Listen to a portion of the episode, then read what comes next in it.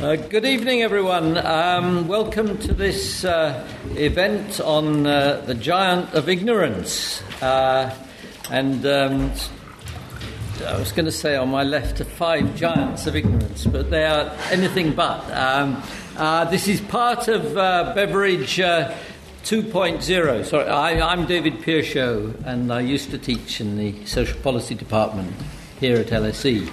And uh, I have on my left from nearer me uh, Anne West, Kitty Stewart, uh, Sandra McNally, Nick Barr, and Howard Glennerster, uh, uh, who won't be speaking in that order, but um, uh, they will all be speaking. Um, this is part of Beveridge 2.0, which um, it could mean many things. Beveridge. Um, in some ways, uh, is, is, a, is a man of uh, uh, two parts. Uh, uh, Ralph Dahrendorf, in his history of LSE, said it's no exaggeration to say that William Beveridge has two extraordinary achievements to his credit. One is the plan, that is, the principle of universal benefits as statutory backed rights backed by universal contributions. This is not only one of the central ideas of the century, but also the basis of the social democratic consensus which gradually emerged in the developed world after the Second World War. Um, th- that was Dahrendorf's assessment. Uh, William Beveridge's own, own assessment uh, as reported by Harold Wilson, was, I quote, From now on, Beveridge is not the name of a man, it is the name of a way of life, not only for Britain, but for the whole civilized world. This is the greatest advance in our history. There can be no turning back. Um, modest he was not. Um, the other Beveridge achievement, however, is LSE. Uh, that's the firm and lasting establishment of a school of the social sciences which in teaching and research has become a world centre, Dahrendorf continued. Um, so, so there's two big achievements to Dahrendorf. Um, in the Beveridge Plan, um, uh, uh, social insurance and allied services, uh, there's only about one sentence about education, but uh, maybe his achievements uh, uh, building up LSE um, uh, qualify him on the educational front.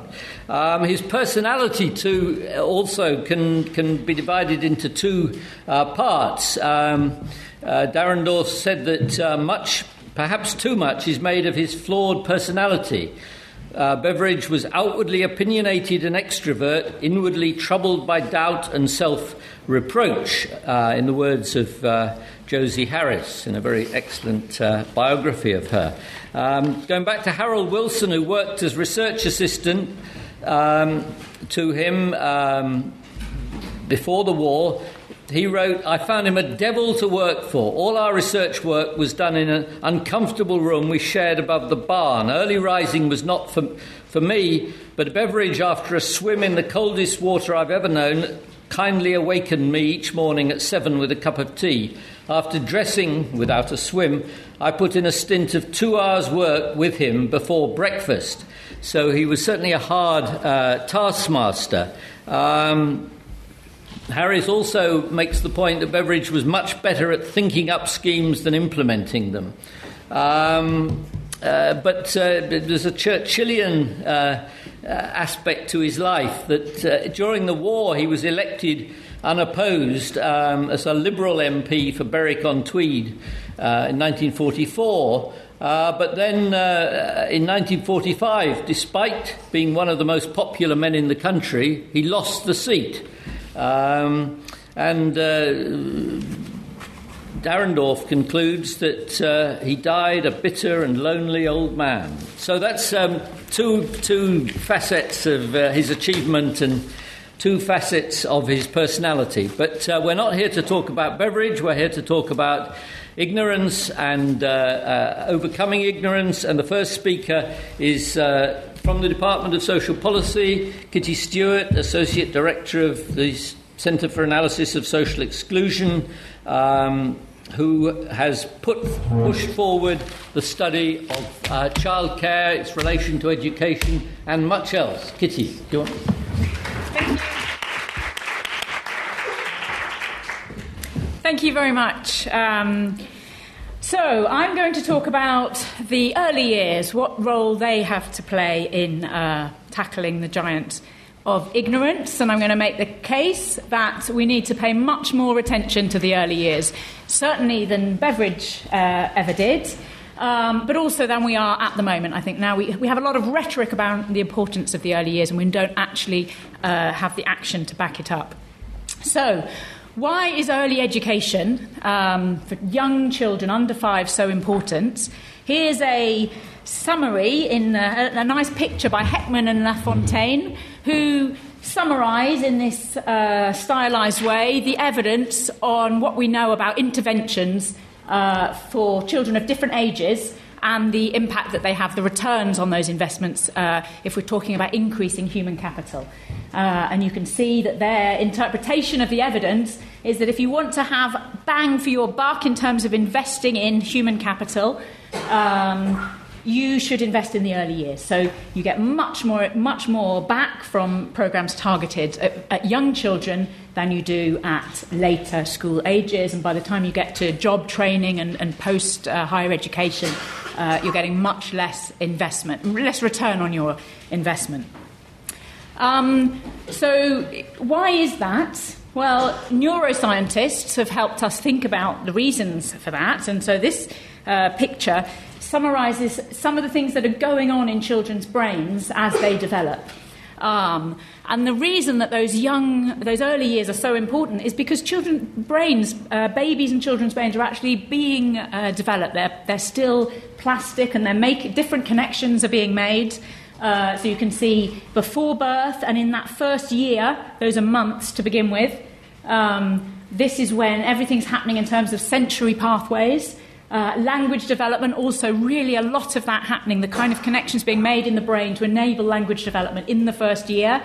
Higher cognitive function coming a bit later, but still you can see that the most important period is the under fives. So, this is when things are really developing, and the sorts of stimulation and the sorts of things that children are exposed to in the world around them and in terms of their interactions with adults and other children are really crucial in, these, in this first uh, period. Now, we know as we're higher education, uh, we work in higher education, we're working with those over 18s over here, and we know that you can still learn stuff then, and you're, you can st- you're still developing, and uh, there is an impact of higher education down there, but it's nothing compared to what's going on. You know, the job that we're doing compared to the job that people are working in nurseries uh, with young children, uh, the impact is really taking place much earlier on.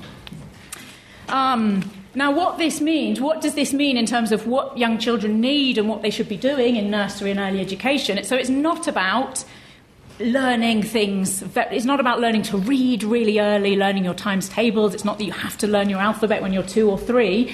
It's what's much more important is uh, play based learning that helps to uh, develop a sense of curiosity in children about the world and their, their sensory development. Um, it's about interaction with other children, group play, uh, working in, in groups, learning to socialize, to empathize, to see other perspectives, to take turns. Um, and it's also about learning, developing really importantly a sense of self confidence, self efficacy, and self belief, which really comes from the sorts of tasks that children are given and the interactions that they have with adults that help to, to move them on uh, and give them confidence in themselves. Um, now, why do they have to go to early education or to a childcare setting to, to get some of this stuff? Why, can't, why aren't parents just doing this at home? Why isn't, isn't this a parent's responsibility? Well, there are several reasons why early education settings are really important. The first is, as I've said, some of this is about, about interacting in groups. Uh, and so some of this you can't get at home, especially as families are getting smaller and we're getting much more protective about children going out to play. It's in an early education environment that they're going to learn some of that stuff. Um, the second thing is that not all parents, and this is true right across the income distribution, are really skilled and patient enough to do the sorts of, of work and, and playing with young children. Not all parents uh, are happy to spend hours and hours, you know, blowing bubbles and, and uh, doing this kind of thing. Now, Children from high, in higher income families, if parents don't want to do that sort of thing themselves, they're hiring nannies to do that sort of playing and, and stimulating with their children. Uh, not all families can afford to do that. Um, and so these settings, not only do they help child development, but they can also contribute to narrowing inequalities between children from different backgrounds. I need to speed up. The third reason that we need to think about this is because, in practice, increasingly, as mothers are going out to work, children are in group settings, they're in childcare. Um, and instead of giving you an, a picture of showing you maternal employment growing across all industrialised countries, which you may know about, I just like this nice picture from an Italian MEP who takes her young baby to work, and you can see the socialising going on as the child learns from her mother. Uh, not all of us, not everybody is able to do that and take their child to work. So people, children are in early education. It really matters what's happening there.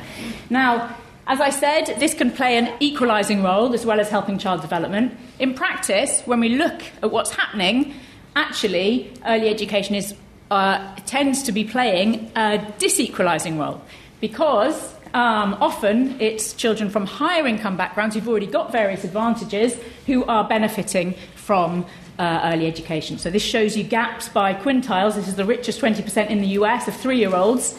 Fairly low numbers of children, three year olds going in the US, so 60% in the higher income group, much higher than uh, in the middle and, and lower income quintiles. The US is a bit of an extreme example. Across European countries, ha- we have much higher rates of enrolment because we have a universal approach to early education, and that seems to be more effective. But even where it's universal, it ten- there tends to be uh, socioeconomic gradients. In the US, they have a very targeted approach, and you can see that that's working in terms of getting narrowing gaps at the bottom, but you still only got 20% of children from those lower groups uh, going to early education. And what I haven't showed you here is also then the quality is very varied across uh, different groups. So, more likely that the higher income children are getting the better quality, and quality really matters. Um, why is this and what do we need to do? Well, this shows us um, the problem, really, is that although we're talking more and more about early education, we're not putting the resources that we need to into it. So, this is for England, and this shows you per pupil uh, how much is being spent on children from different, uh, on different levels of education. So, early years is this green line here. There was an increase under the Labour government, it almost doubled, but it's still £2,000 per child who's in education at this age, three and four years old far less than at, at uh, primary and secondary level, and uh, much less than at higher education. Um, so, you know, we, we talk big, but we actually don't put the money in. Beyond that, we actually, in the English context certainly, uh, and this is true in some other countries also affected by austerity where cuts have been taking place, it's been services for young children, including early education and childcare, that have taken the, the, the hit in terms of the squeeze the cuts.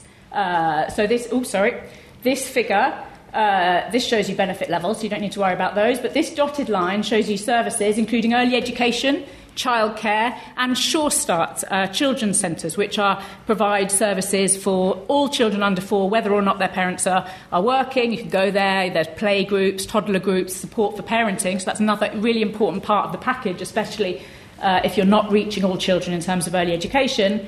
Uh, what do we see? Big increases in the amount being spent per child, right up until the financial crisis or until 2010. And then we've seen that these uh, services have been hit really hard. And it Sure Starts uh, uh, more than anything that's taken the hit. So Sure Start was providing quite a nice model for other countries in terms of what you could provide beyond formal childcare in terms of further support for young children, and that's really been squeezed. So, what do we need to do? more investment in uh, high quality early education, accessible to all. Um, and that includes really focusing on quality provision. It also includes having a broader model which makes sure that all children from zero up have the opportunity to play and learn uh, together, whether it's in formal childcare or not. And this isn't about formal. It's not about learning your ABC. So, what we don't want to see is shifts towards much more formal learning. It's about play based play based learning, which sets children up for the next stages of their education. Thank you very much indeed. And we're having very short presentations, so there'll be plenty of time to uh, ask questions uh, so people can come back uh, on the speakers uh, later. Um, sorry, uh, uh, second speaker is Anne West, who's going to be talking about the future of um, schools and their organisation, and I will not take more of your time. Last week at a, at a seminar, I'm, I'm taking more of your time, um, a session was chaired by the director who said none of the speakers needed any introduction and then proceeded to introduce them all. Uh, I won't do that. Okay, well, presentation of a rather different type.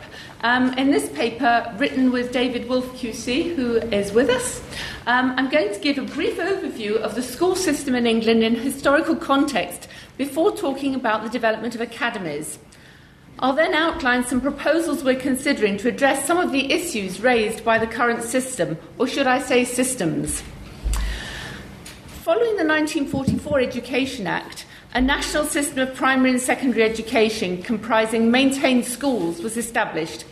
Schools were under the overall control of local education authorities, and the local, author- local authority was responsible for the provision and funding of schools.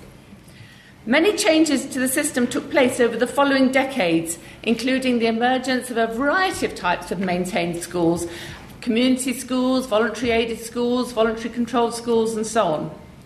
However, in the early 2000s, significant changes to the state funded school system were made with the introduction of academies. Academies are not part of or maintained by local authorities. They're funded directly by the government by means of a contract known as a funding agreement and are principally subject to contract law rather than education law. They're owned and run by private not for profit trusts and are bound by the funding agreement. They register as companies with Companies House and are subject to company law. The original sponsored academies introduced by the Labour government were designed to replace failing schools for the most part. However, following the 2010 Academies Act, high performing maintained schools were able to apply to convert to become academies. And it was a decision made by the Department for Education as to whether or not that was permitted. New academies have also been established under the label of free schools situation is that now over two thirds of secondary schools are academies. Fewer primary schools are academies. Although there are standalone academies, many academies are part of a larger chain or a group of academies called a multi academy trust or MAT. Within a MAT, it is the MAT overall that is the legal entity and which contracts with the Secretary of State for Education. So there's thus a mixed economy of state funded schools, maintained schools that are publicly owned, academies that are standalone, private, for not, private not for profit entities, and academies that are part of change, but they're not legal entities in themselves. Now, different sets of rules apply to schools in these different categories. Now, the question is well, does this matter? And we argue that it does. One of the original aims of allowing schools to convert to academy status was that academies would have more autonomy than other schools. They ostensibly have a number of freedoms. And I'm going to talk very briefly about two of these the curriculum and governance. However, in overall terms, what it's important to stress is that schools within MATs now find themselves, somewhat ironically, in a position similar to that which prevailed with maintained schools before 1988, when legislation introduced local management of schools and devolved budgets. So, first of all, curriculum.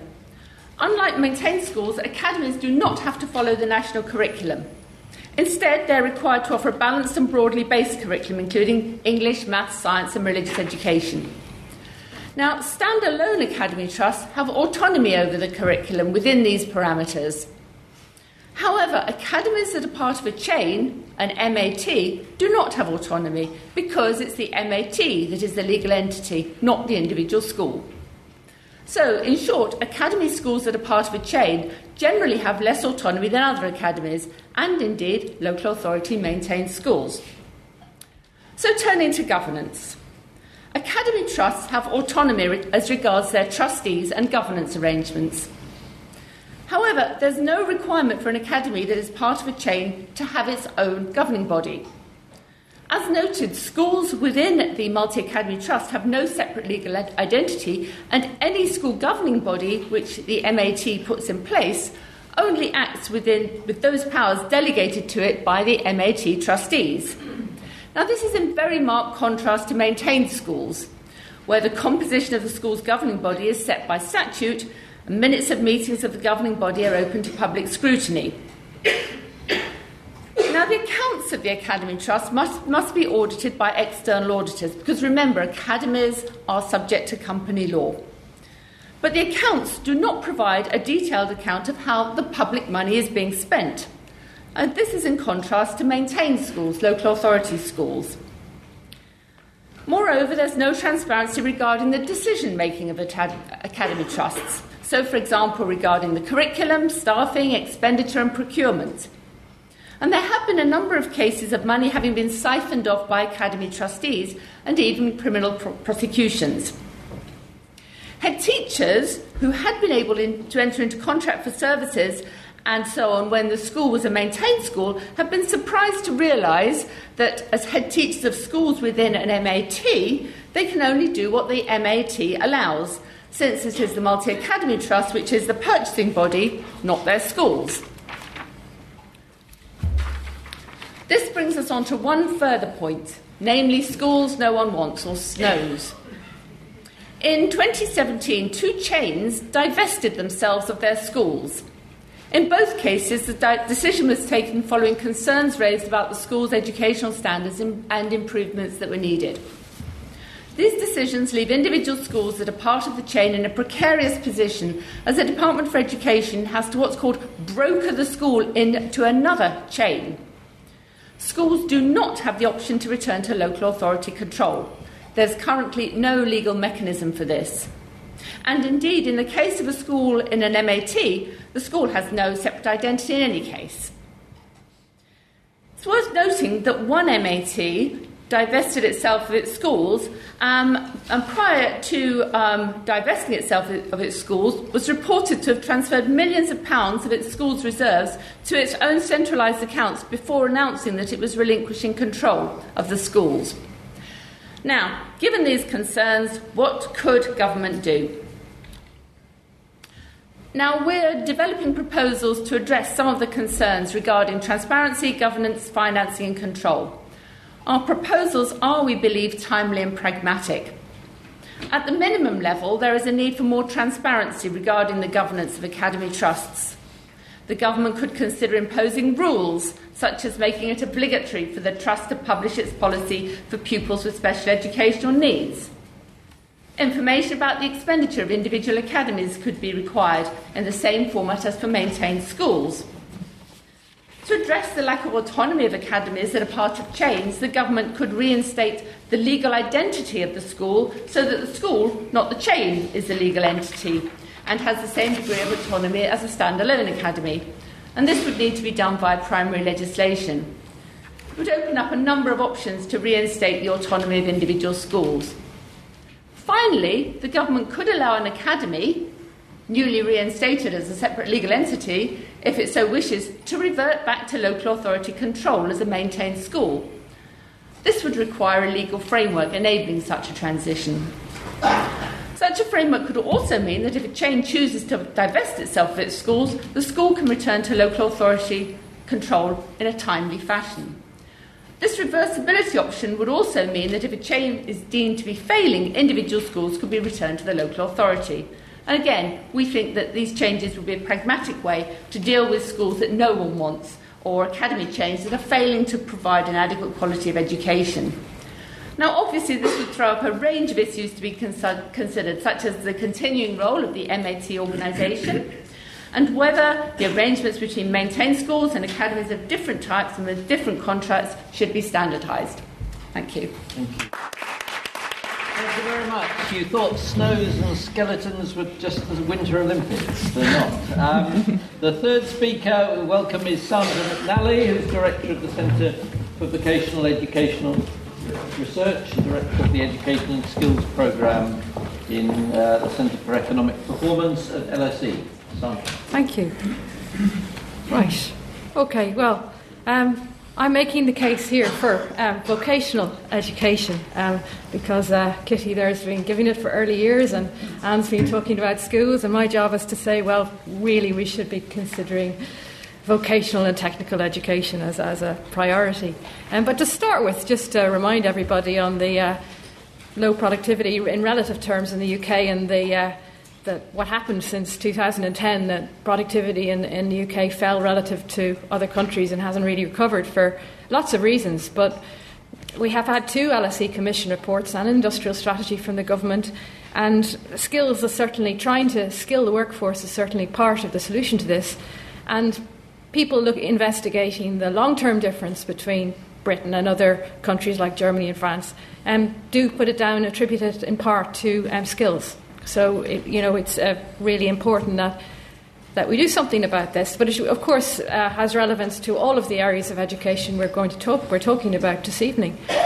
Um, but you know, particular problems. What are the particular problems in, in this country? Well, it's not necessarily that we don't have enough higher education graduates. We have we have plenty. We ha- we could have more. It's it's great. Higher education is a great aspect of education in this country.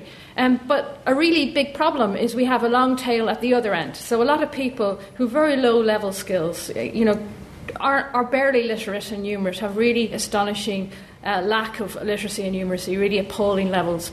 And, and um, that's an historic problem. Um, it hasn't improved for younger generations, which is unlike um, other European countries. Um, this is um, coming from the OECD PIAAC study, and we're talking about a fifth of the population who have levels of literacy and numeracy that are um, below the level, for example, you, would have difficulty understanding the instructions of a back, back of a packet of medicine, so that, that level, so it's really bad. Um, and another problem is in this country, depending on which data set you look at, but I'd say it's not being very controversial to say that there's a relatively strong relationship between the education and skills of young people and their parents here than there is in other countries. So, an aspect of um, social immobility.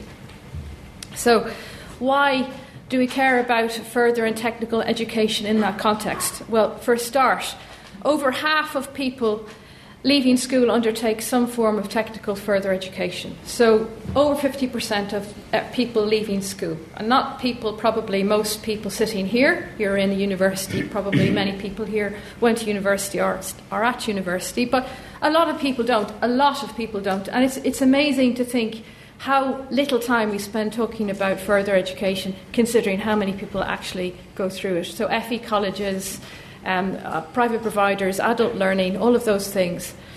Um, and in contrast, um, now the higher education participation rate isn't really a percentage of a cohort going to university. It's quite a confusing thing. When we look at data and we track individuals and we see who goes to university, how many people actually go to university from a particular cohort of people, say people leaving who left school in 2010, we find by you know the age of 30, um, uh, only um, or le- le- less than that, um, only about 40% or even less than that of, of, a, of a typical cohort actually go to university. So that's most people have something lower than university education. So obsessing about higher education all the time is not the way to to solve the skills issue in Britain. And it's not really addressing the shortage of mid level technical skills that we really have. So we have too many people at the bottom, and we need more people to be more highly educated than that.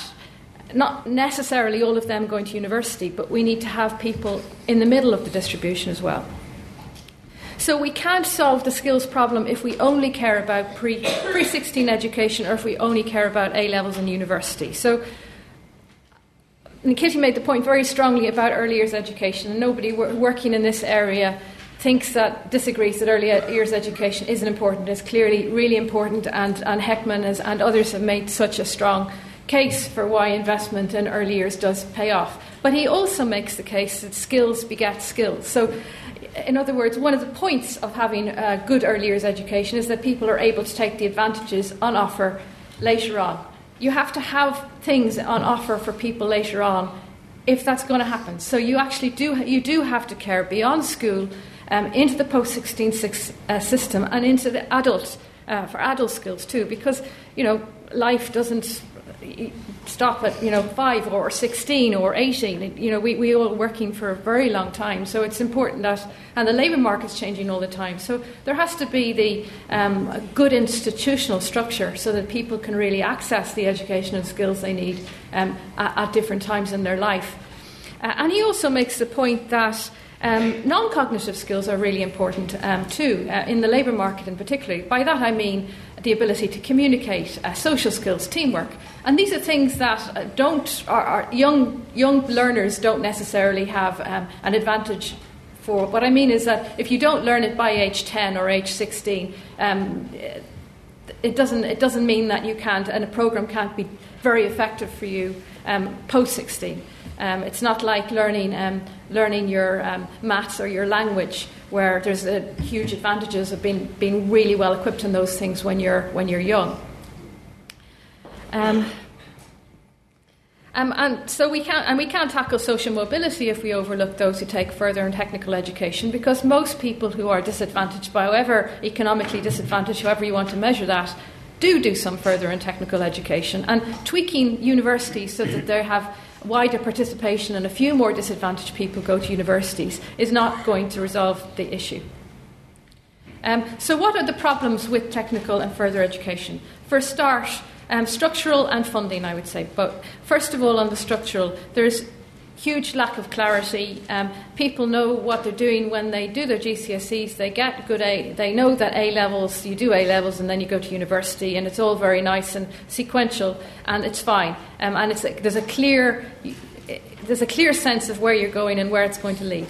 If you finish school at age 16 and you don't do well enough to do A levels, or you don't want to do A levels because you're not, you don't really want to do that sort of academic um, education, there is a certain lack of clarity in England about how exactly, what exactly you're supposed to do and how you navigate the system.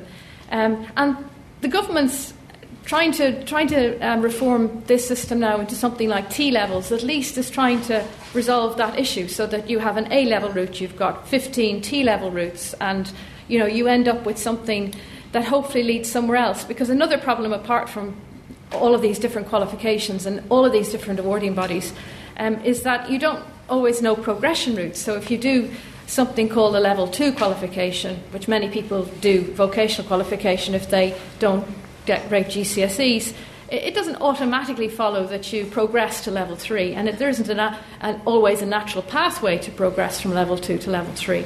So these are problems that are very English problems that aren't necessarily true elsewhere. So that, that's something that needs to be dealt with. It's been recognised as an issue for a long time, um, but it seems to be very, very difficult to try to really change it.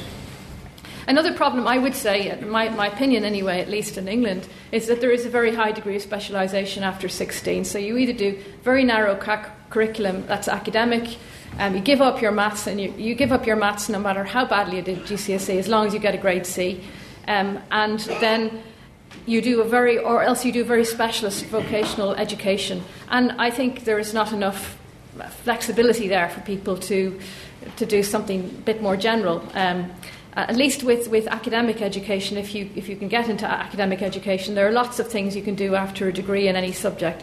If you do a vocational course, um, your flexibility is much less. It, it's not. The degree of specialisation isn't as an extreme in, in, in all other countries, so I, I think that's an issue. Yeah. Okay, okay, I'll finish.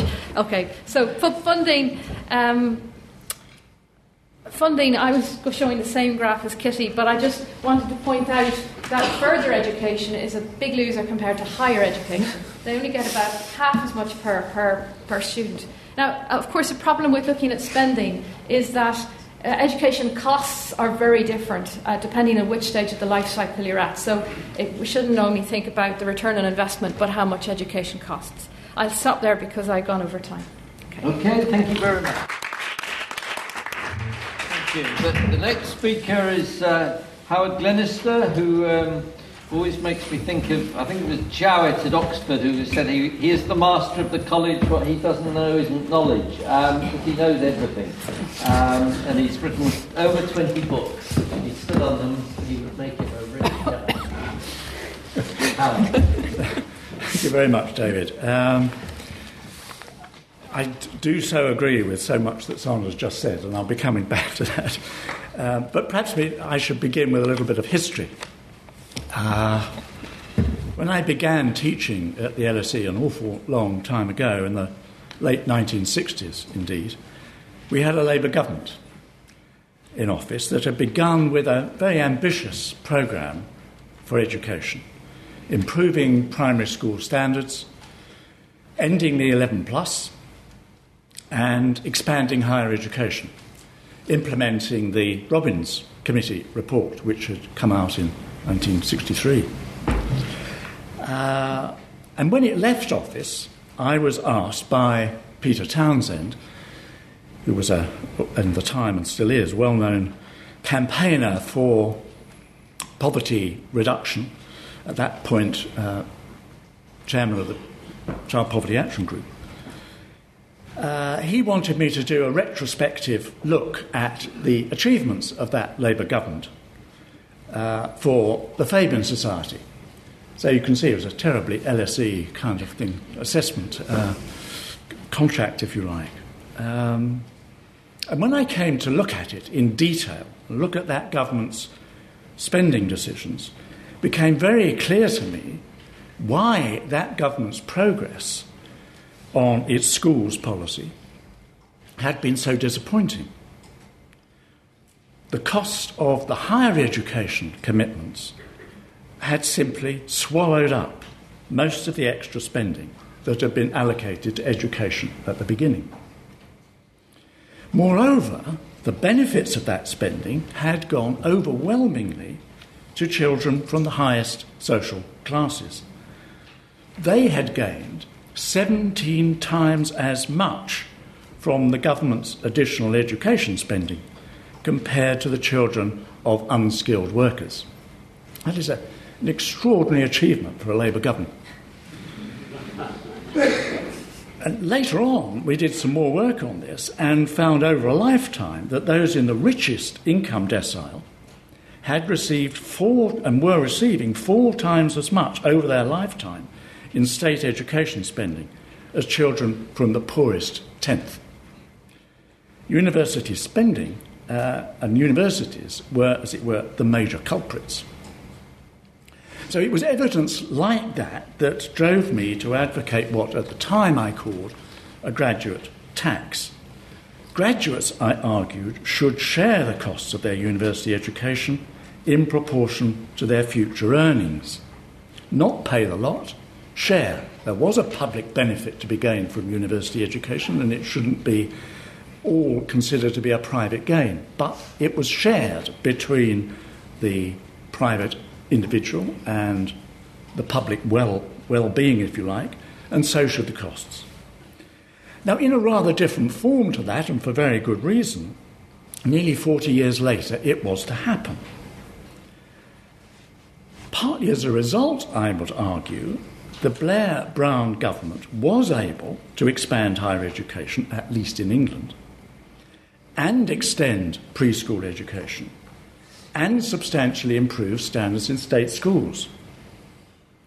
Now, my real fear, and we were asked to specify what our pessimistic views of the future are, and this is my pessimistic fear, is that what will be repeated if, for example, there was another Labour government is the 1960s story and not the 2000 to 2010 story. Health and social care spending are going to dominate any government spending agenda, as I've argued at some length in my book on the costs of welfare. Now, if that's true, it's going to be a, a stern fight for any of the things the previous speakers have been talking about. The bigger your higher education commitments, the less anything that Kitty or Anne want to do will happen. And that's true in spades for further education, I believe. So, uh, the people who will suffer from that, uh, that set of priorities will be the poorest children in the country. And of course, you could. There's another pessimistic view, which is that the present lot will go on forever doing what they're doing. But I mean, in a sense, even more pessimistic is that the other lot will do even worse because they got their priorities completely wrong. Now, that's my pessimistic scenario. Is there an optimistic one? Well, I think there could be. Paradoxically, the dreadful mess that the coalition government made of university funding in 2012 might actually be turned to good effect. By the way, never underestimate politicians' capacity to take any good idea you might have and make a complete mess of it. Uh, now, given the mess, which is well analysed in the House of Commons Treasury Select Committee report this week, it's a very good read if you like technical stuff, um, but it is actually extremely effectively done. They point out the major mistakes that that 2012 change made.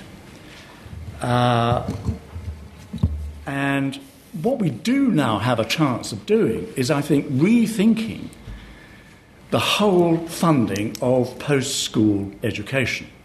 In that sense, the government have got something right. They've asked the right question of the group that has just been set up, not just thinking about university funding, but the funding of the whole of post school education.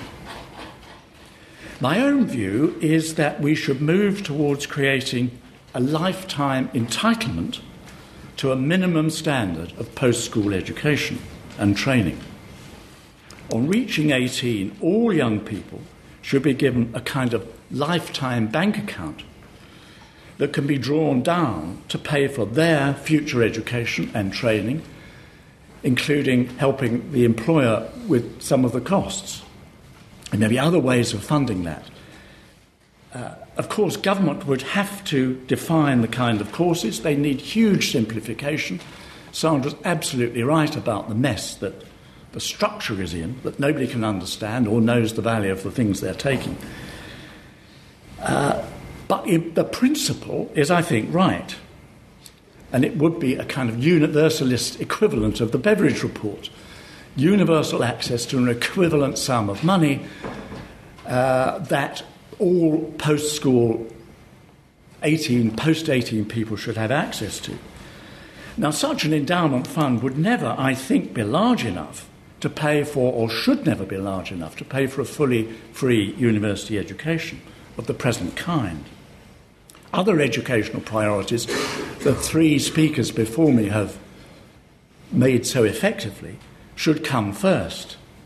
But at least graduates would be able to call upon a, an equivalent set of funding for post school education, which would effectively reflect the public gain uh, that's involved in university education. How would all of that be paid for? Well, if we were to increase the scale of taxation that's levied on wealth, on inheritances, at the same scale as the Attlee government did in 1948, that, on my calculations, would meet the cost. So there is a potential positive way forward, but it does mean thinking in a quite different way about post school education. And now I think Nick's going to develop some of that. One thing I should I will mention now because uh, I don't want to forget it later is that um, uh, the copies of uh, Howard's um, book Understanding the Cost of Welfare, the third edition, uh, will be available in the foyer outside the theatre and because he's a very kind fellow, he could sign a copy and uh, then it would be priceless.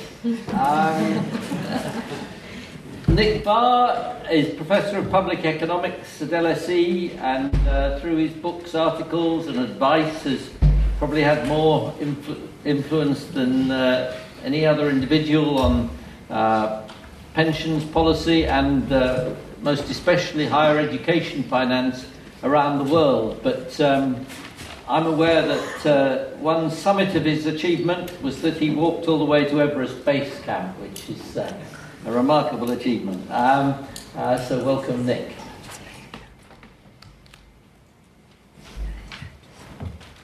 Well, thank you, David. Good evening, everybody. I think I'm the sweeper here. Um, a little bit on problems, mostly solutions. Major problems higher and further education are largely separate. Higher education finance continues to be obsessed with three year full time degrees. There's a huge funding imbalance between uh, university education and the rest of tertiary education. And money that is spent on higher education is badly targeted. So we got problems, but we've got solutions. And theory and empirical evidence suggest a strategy for higher education finance that's got three elements which very much tie in with what we've heard from the other speakers. You pay for universities from a mix of taxpayer support and tuition fees. You make it possible for students to afford to pay those fees and to live through well designed loans such that higher education is free at the point of use. And to the extent that higher education, to some extent, pays for itself, that frees resources for interventions earlier in the system, which, where we've heard, is where the major impediments to access occur. And the reforms, the higher education reforms in 2006, adopted that strategy. They introduced variable fees of up to £3,000 a year. They had income contingent loans to cover fees and living costs. And there was a continuation of earlier policies such as education maintenance allowances and Aimhigher. So that's theory. Did it work? What happened? Well, what happened was that between 2006 and 2012, tuition fee income rose by 87%, the number of grants and loans by 25%, the number of students by 20%, and most pleasing of all, the number of applicants from the most disadvantaged backgrounds went up by 53%. You would have thought fees and loans would harm access, they didn't. The drivers were the policies earlier in the system. So, where should we be going in the future? And what I want to suggest are four building blocks that together attempt to follow Beveridge in having a strategic look at the system. And the first building block is to look at the whole of tertiary education holistically. First of all, in terms of the distributional effects, don't just look at the distribution of higher education finance, look at it across the whole of tertiary education. For example, student loans, something like 80% of students won't repay in full. So student loans leak a lot, and people say, well, that's great, that's progressive. But it's roughly the top 50% of the distribution who go to university. So leaky loans benefit the bottom half of the top half of the distribution.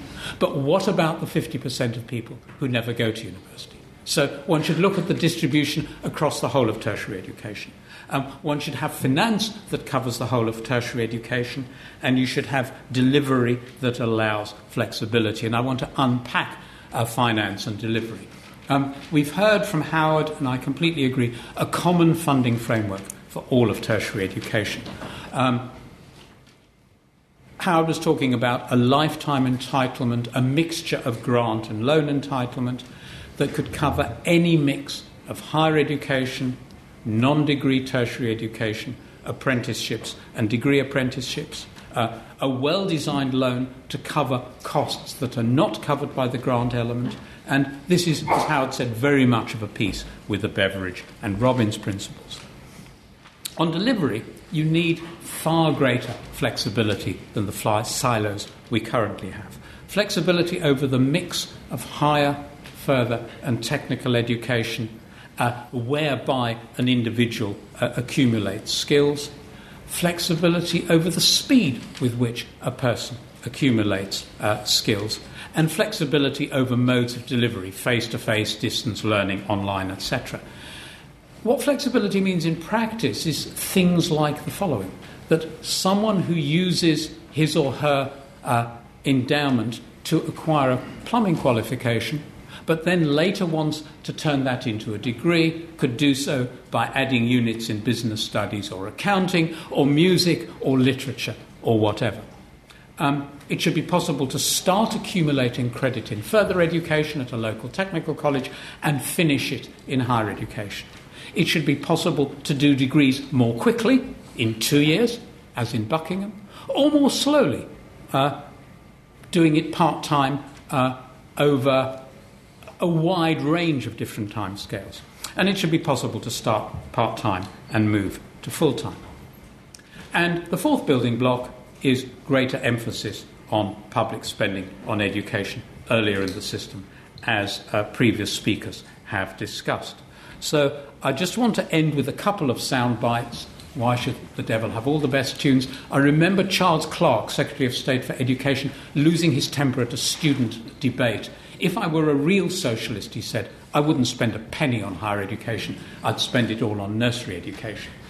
And there was a, a quote from Cherie Blair in the Times Higher last month.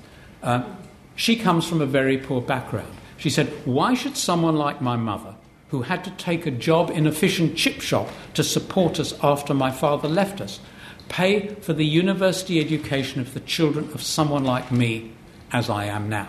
And that's exactly the point about looking at the whole of education, uh, the education system as a whole, not just obsessing about higher education. Let me leave it there. Thank you very much. Well, thank you very much indeed. Uh, we've got uh, a bit over 10 minutes um, for any questions um, or very brief comments, um, and I'll throw it open to the floor. And if you want to say who this is directed at, uh, uh, please say. But if you can keep it brief, sir. Uh, and there are microphones going around, and this is being recorded, so you can hear it all again. Uh, Hello, Louis Coiffait from Wonkhe. You all work in higher education. Why are you all arguing to spend more money elsewhere?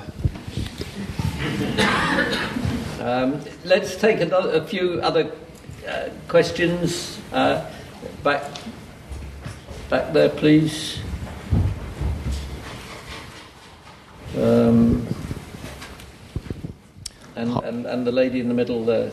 Uh, let's take these two together and, uh, and then.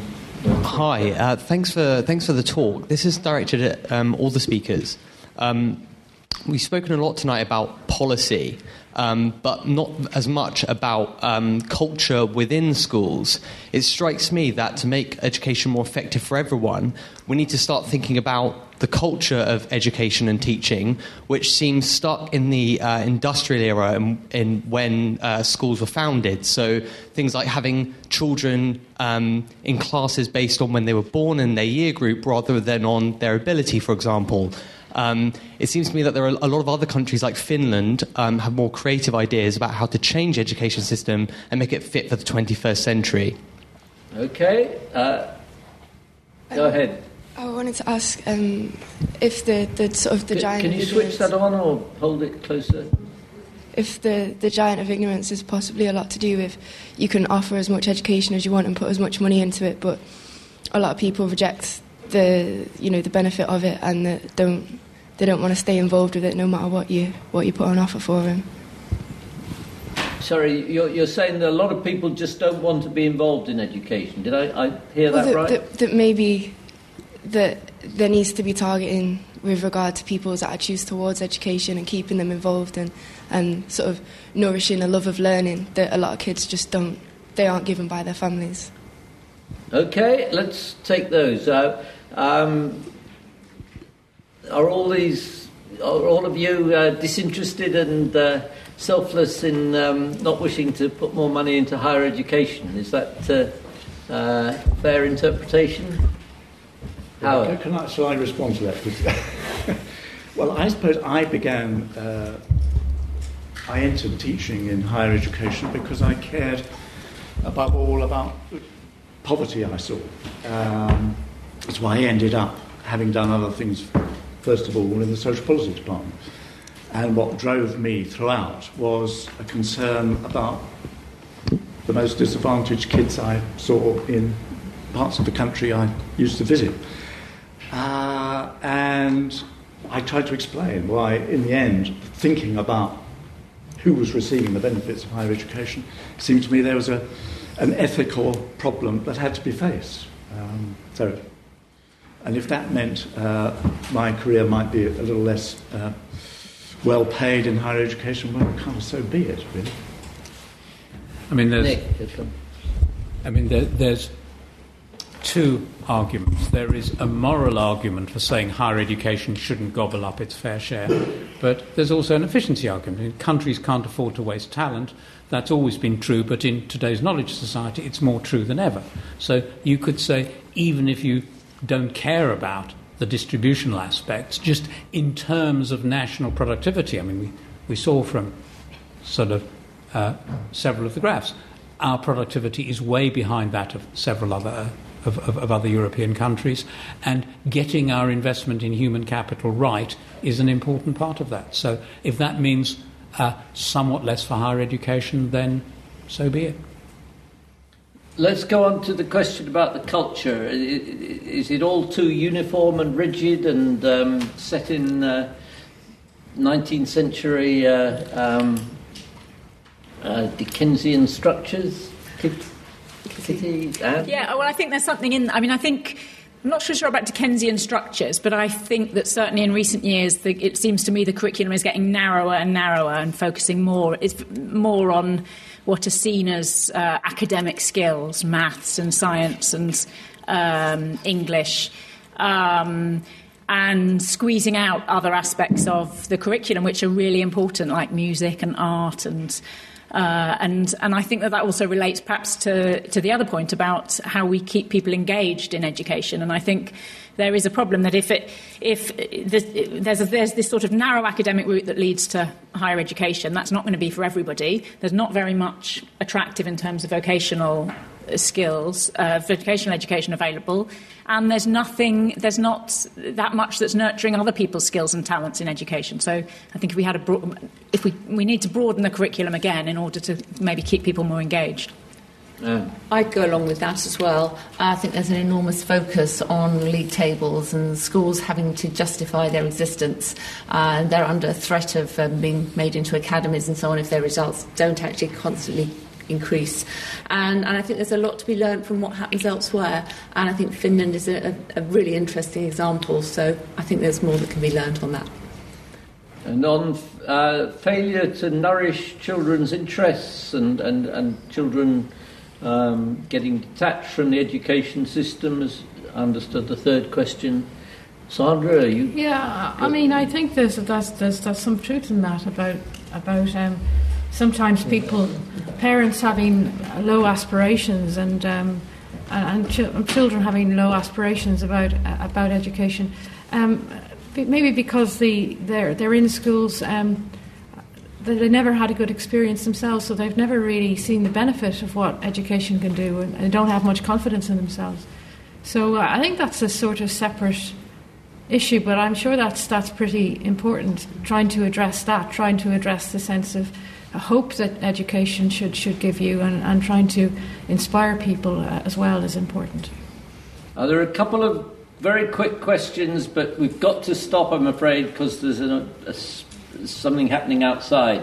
Um, uh, um, do you want to get a microphone over um, uh, over there and, and maybe in the middle, and then we'll have to stop. I'm sorry. Time is short. Um, this is a question for Professor Barr. Um, does a well designed student loan system still remain an efficient method of funding if it's uh, initially underwritten by the government only to be sold at a huge discount to, to the private sector, as was recently done with the securitization? Sorry, could you shout out the last bit of your question? Does, does, the, does the student loan still remain an efficient method of financing if uh, initially originated by the government and then subsequently sold at a huge discount to the private market? Very quickly and just to keep it short, uh, just two questions. The first one is about Um, so how do you think about like the merit, uh, meritocracy plays a role in terms of like education and like widening or like um, social mobility? And I want to ask the second question, which is uh, so for the vocational training. Um, so how do you think like the job market can really target like or like accommodate this group of people, and whether the disadvantaged group people that they after they get the vocational training they can really improve their upper social mobility because the job okay, market. we've got, we got to leave it there. Um, Sandra, could you like to take the last bit? Of... Um, on the, the vocational training, how can employers, how can employers, uh, what's the, if you haven't got an employer, you, you're well, yeah, way, is it? yes, yeah, yeah. Um, I mean the the problem with not all of the vocational tra- routes do lead to um, higher payoffs in the labour market. So, I mean, one of the, the, the, the challenges going ahead about trying to reform uh, vocational technical education is that you want to involve more employers more in the design of that. Is to make sure that they do value what comes out and they know about what's coming out of the education system. Um, a, a problem can be when you go down too far down that road because, and let employers do everything because they have their own interests and they're not neutral either. So it's really quite difficult about how you, you do all this. Look, I'm, I'm really. I'm going to ask uh, Nick Barr if you could have a word with the uh, questioner about loans, but um, the stewards uh, uh, have instructed me, and they will remove me if I don't carry this out. That we've, we've, we've got to finish. Um, I, I, just want to very quickly thank you all for coming, thank all the speakers, tell you that there's a. Uh, clap in a minute. Um, and that the, the, the LSE Research Competition Prize is giving, his award ceremony is going to happen uh, in a couple of minutes outside, and you can uh, look at the exhibition uh, and talk to the shortlisted students and staff who took part in the uh, um, competition. But uh, thank you all for, and thank the speakers.